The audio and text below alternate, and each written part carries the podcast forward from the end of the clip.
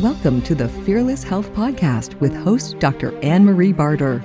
Dr. Barter is on a mission to help people achieve their health and wellness goals and help men and women live their best lives fearlessly. Dr. Barter is the founder of Alternative Family Medicine and Chiropractic in Denver and Longmont, Colorado. Tanya, thank you so much for joining us here today. It's so awesome to have you on the podcast. Would you mind just taking us through how you got into into all of this lifestyle coaching? Yeah, well, th- first of all, thank you so much for having me. And I just am excited to be here with you and your listeners as well. So, they say that we teach what we need to learn the most.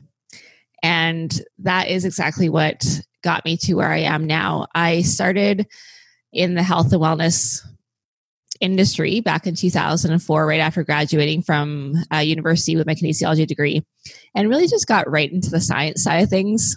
I got into figuring about nutrition. Of course, back then it was very much about high carb, low fat. that was the era back then. Uh, a lot about exercise and just, but I was also at that time very focused on weight loss and on body size and body image and although I could help my clients, you know, transform their bodies and I could help them lose weight and all that kind of good stuff, they could never really sustain it. And so they would lose the weight and then habits would come back in, or they just were not able to keep it off.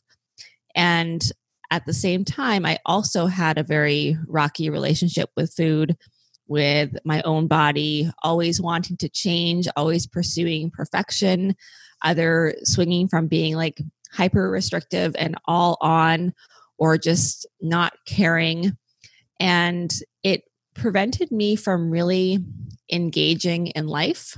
And that's the best way I think to describe it when so much of your thought energy and your mental energy is instead of thinking about your relationships and and like your travels and your career and your mission and your kids it's like a lot of focus is on just anxieties or worry about food.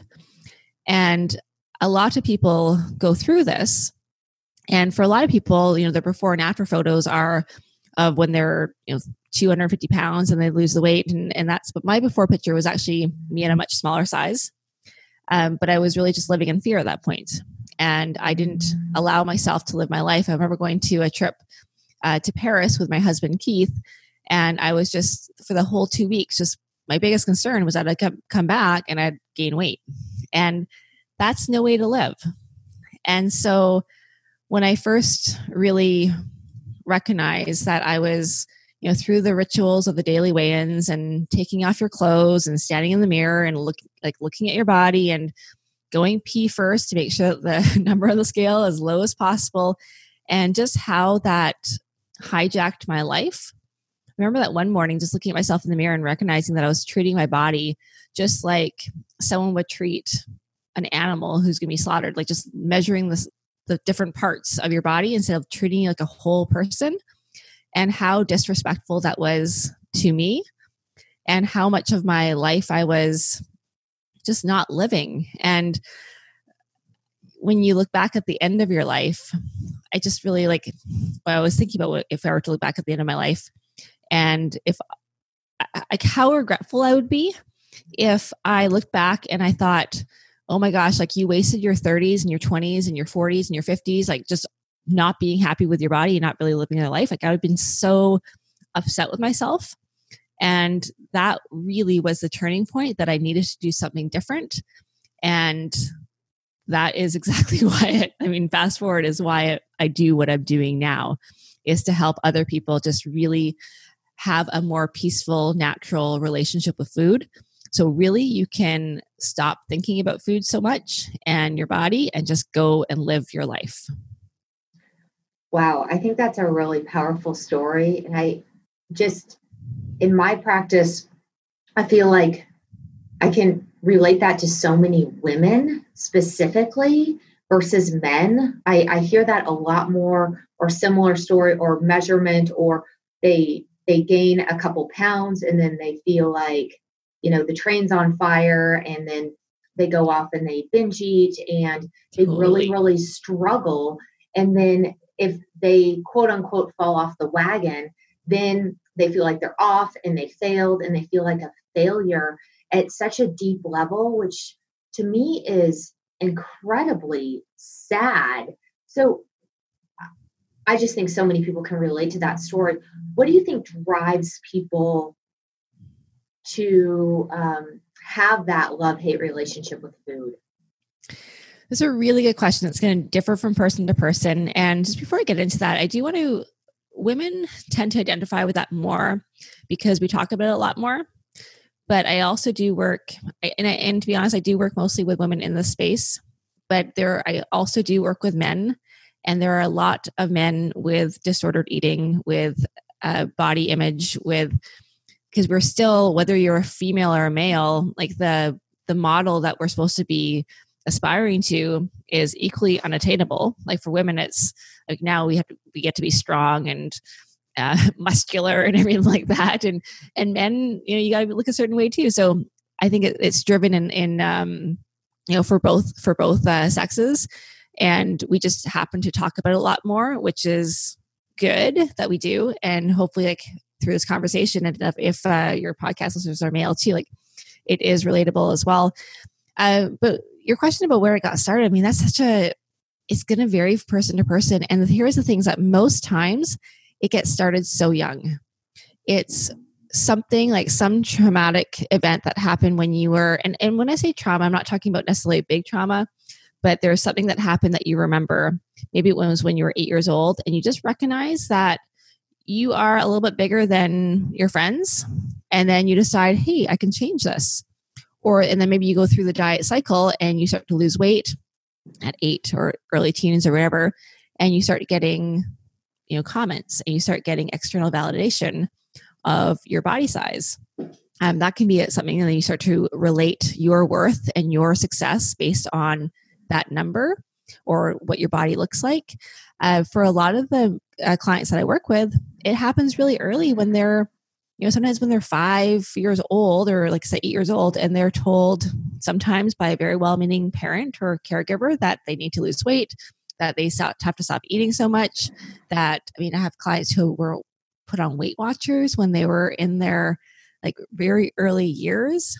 Uh, maybe you were told that you were fat or and here's the thing too is that weight and body size it's a very obvious trait. Like there's no hiding it. And we just start to compare ourselves to other people. And there are a lot of people who also do have a very natural normal relationship with food. Um, but at some point something happens that kind of triggers us and shifts that relationship. I mean kids in left to their own children are very body neutral and are very uh, intuitive with their eating like my son jacob is 10 and he will call me chubby all the time and my mom but it to him it doesn't mean any, it's not a bad thing it's just that i happen to have i mean i would I don't call myself chubby. I don't think I'm chubby, but he, he'll like touch my arm. They're softer than his arms, and but there's no judgment around it. So yeah, I think at some point something happens that, and for a lot of people, they remember what that point was, where they started this cycle and they started just recognizing that they could change their body and the affirmations that they get from other people when they start to do. I think that's, you know, I can remember from my own past, um, I was a competitive dancer and we had to wear very form fitting outfits on the stage. And it was really interesting because judges would come through and there were two girls who were incredible dancers, but they were bigger. And so I remember like listening to the tape and listening to these judges rip these two girls that had all the business in the world being there.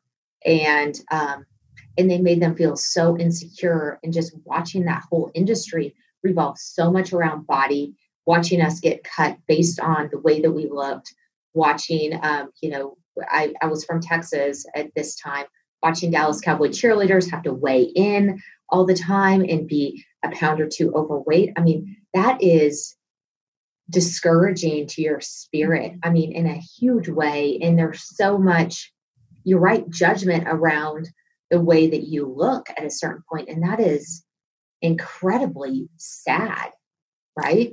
It is. And your example there is like is the perfect example that those girls who went through, like that might be the the turning point of you know their journey where they either decide they're going to start dieting or maybe they'll be resilient and not but a lot of it it does happen and i and i think looking back too is that when like adults in our childhood told us things or that we might perceive now as being triggering or has set us into this uh, the path of dieting and up and down and um, disordered eating is a lot of it was done out of wanting to keep us safe and wanting to do the best for us as well i mean that was your example is actually probably doesn't fall in line with that but you know parents perhaps were afraid that their child would become a larger sized child and be teased at school. So that parent is going to do their best to prevent that from happening. And so I think just also just recognizing that your triggers um, that you might have from being a, a child or whenever that happened, it the intention wasn't always malicious. I guess kind of an important just to have perspective on that as you go through things. Yeah. So when somebody finds a triggering event in their life, is part of what you do to unwind that triggering event, just make them aware of it and neutralize it? I mean, how do you move through these thoughts? Because they must they're they're going to continue through right mm-hmm. i mean you're you're patterned that way at a certain point right if there's a trigger and then you reinforce that belief system Exactly. And that's exactly what happens is that you keep repeating the same patterns. Now, the work that I do, and if we don't get through things, like I refer out to counselors, to therapists who work a lot more into the past. I work with my clients very based on he, like here and now and then moving forward and recognizing that just because we've re- been repeating the same patterns, and this is so powerful, like when you really take this in, that even if you've gone like have been binge eating for 20 years, even if you've had the same, like I'm either all on or all off, I have a glass of wine, and then like, you know, it doesn't matter anymore and I have no willpower, it doesn't matter what has happened for years. You can right now decide to make a change. And that is the work that I do with my clients is to and there's a layering process. It's not like we just like flip a switch and have an intention and then, you know, and it's not like it's all like, you know, sunshine and rainbows and we're never going to have ups and downs. Like that's not the reality of it. There is a layering process and it is a step by step process that you can't just like, like, you can't just go from one spec- end of the spectrum to the other right away. But you absolutely can change. Like your history is not your destiny. Your past does not predict your future unless you decide that it's going to. And as soon as you stop owning that past and stop making that your own story, and you decide that you're going to be the author of your own story, not just the character, and you're going to rewrite it, you can move forward.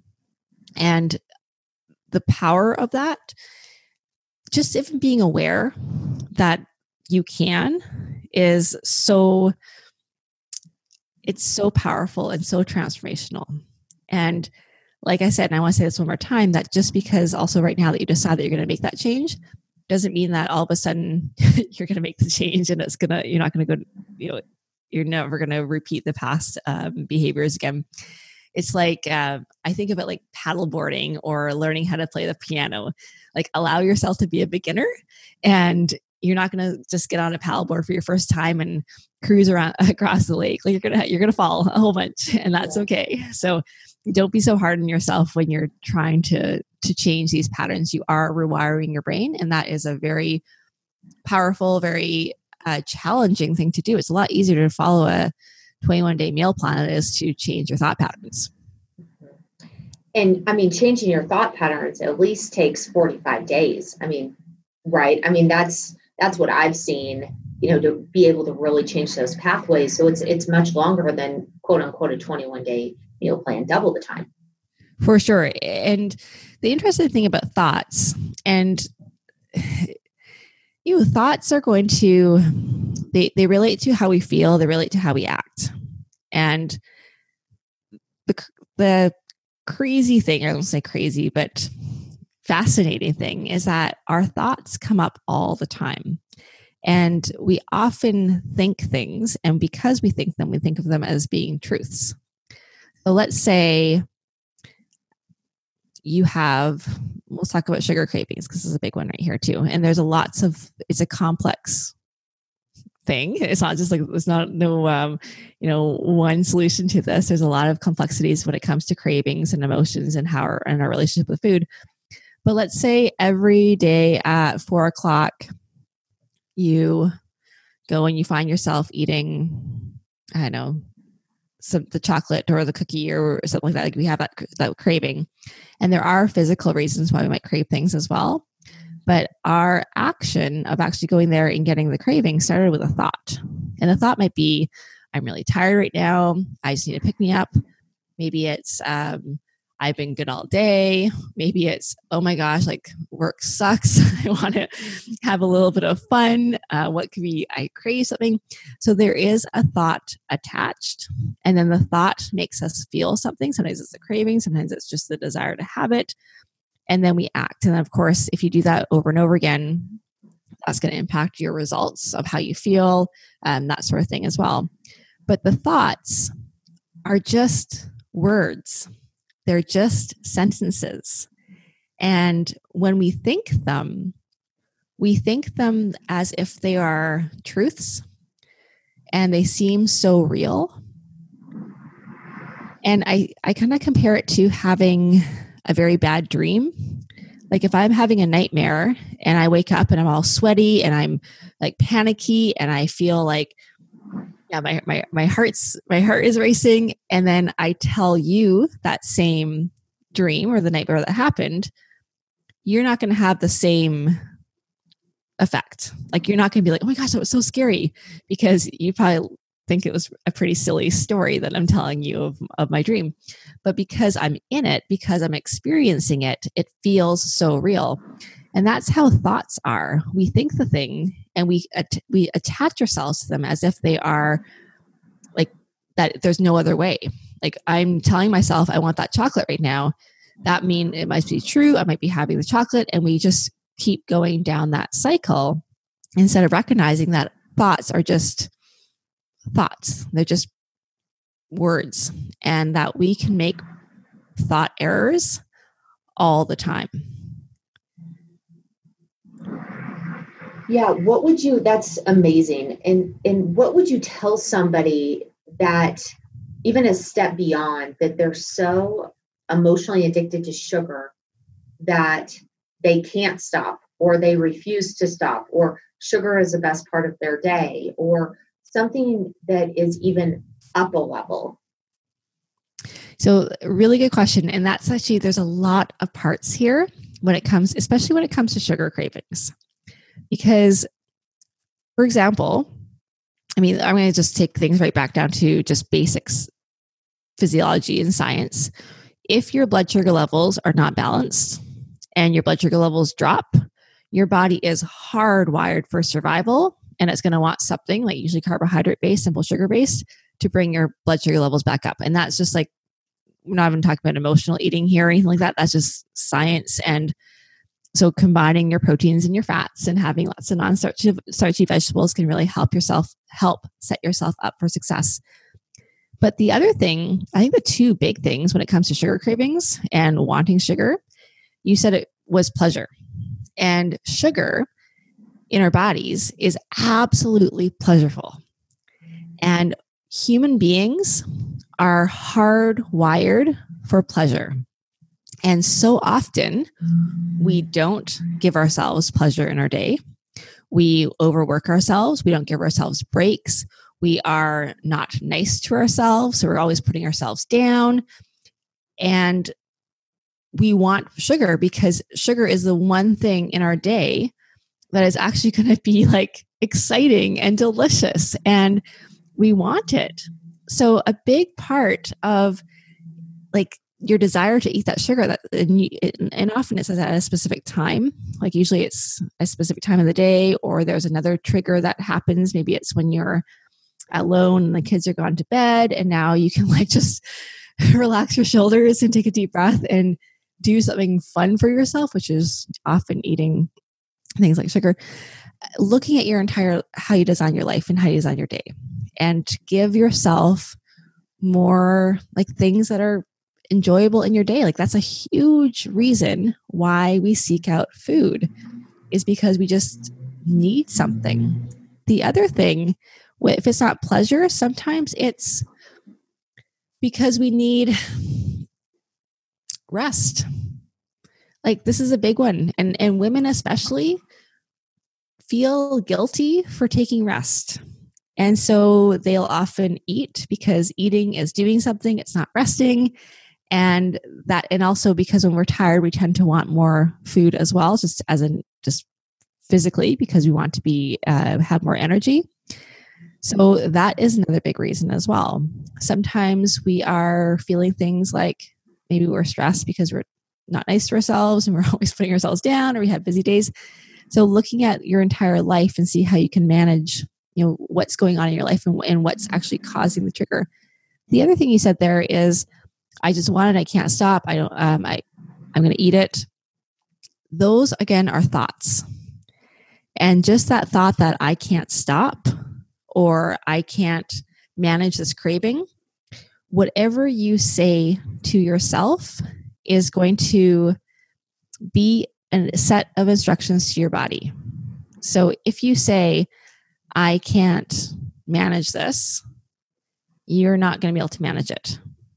So, again, that's thinking about your thoughts and how you're actually speaking to yourself. Like I said at the beginning, this is not um, a checkbox like I'm going to change my thoughts today, but simply to start to become aware of your thoughts is a huge step in the right direction. And just to recognize that whether you're doing a journal and you're just writing down the thoughts that you're having, especially if it's associated with specific habits that you're wanting to break, just starting to become aware of those thoughts is such a huge step. And the third thing when it comes to sugars, uh, specifically, actually, I guess fourth thing. So I talked about blood sugar regulation. I talked about just our our needs for pleasure, uh, stress management, rest, that sort of thing. Our thoughts. The other thing is the the moralities that we place against foods. And we say things like, sugar is bad for us. I can't have sugar. And naturally, when we take things out and we restrict things, it's human nature to want them. And now, instead of just eating the sugar and enjoying it and savoring it and loving it and like really enjoying the food, we're eating it in a way that makes us feel bad.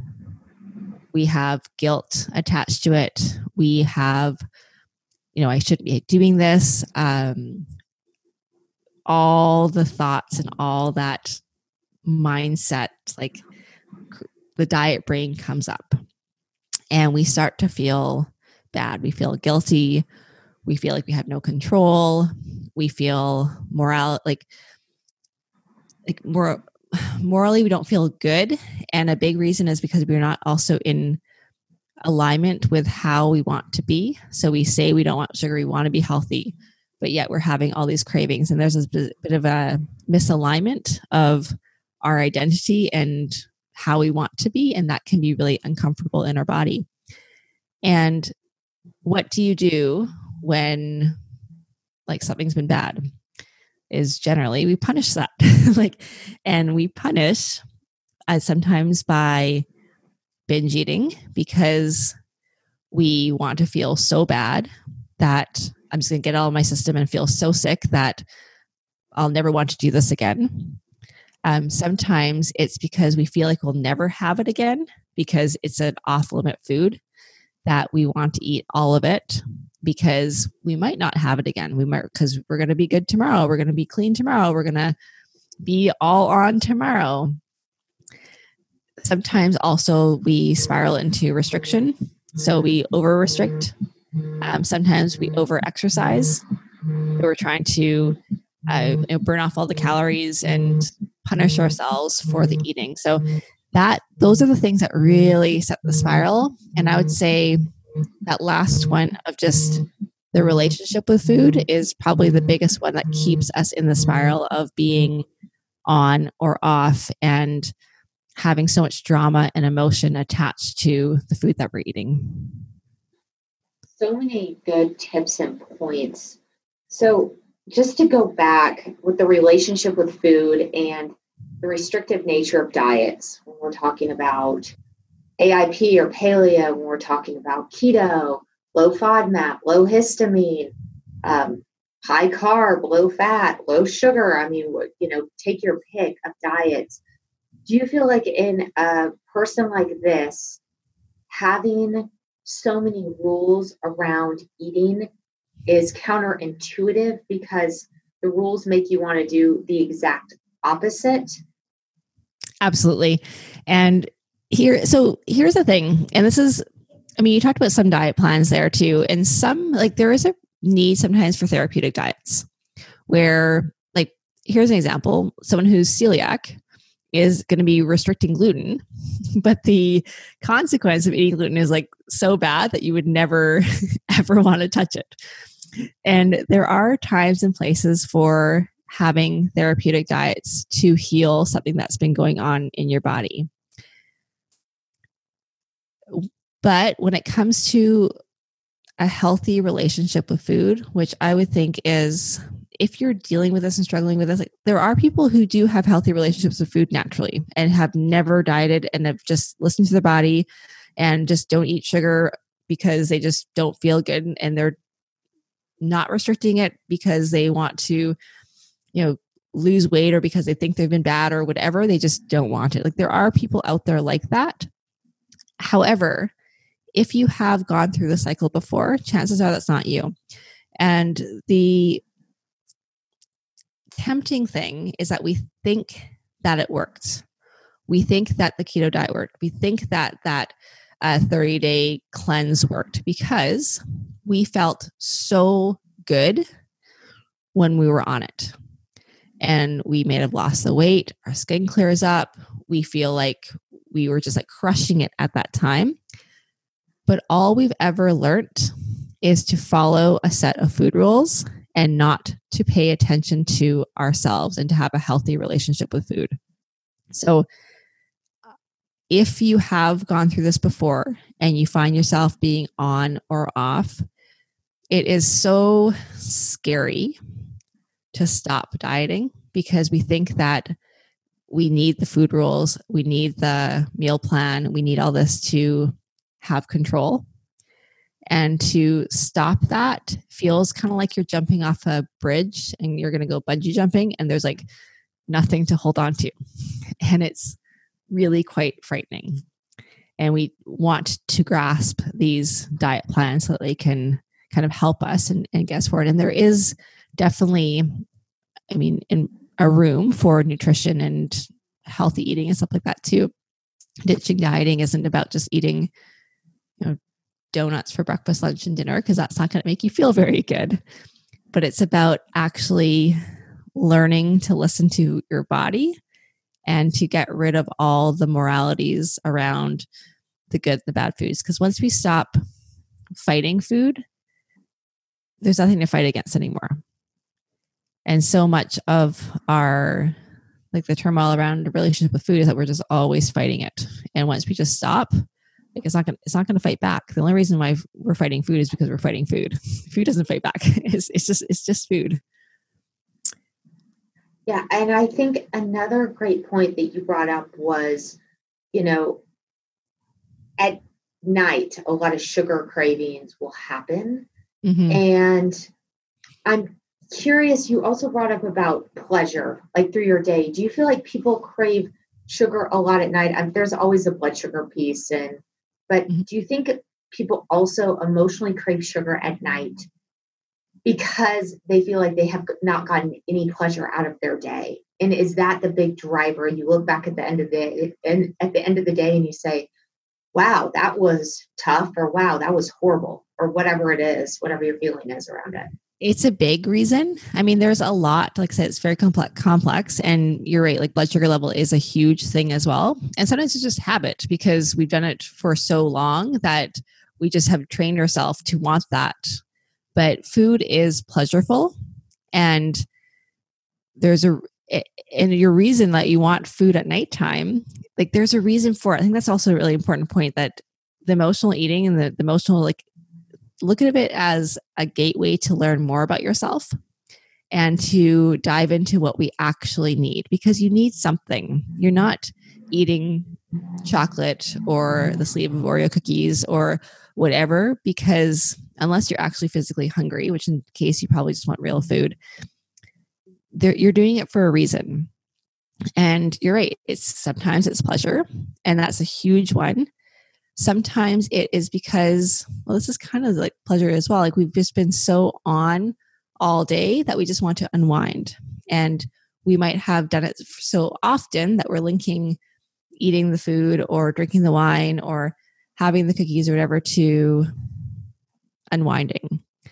Sometimes um, well, quite often, whether it's the pleasure, unwinding, or de stressing, it's to help cope with emotions that we might be feeling that might come up at nighttime as well. Sometimes, sometimes it's loneliness. Sometimes it's just wanting to like check out because you just want to break. There's lots of different things that we need. So, how can we get that without food?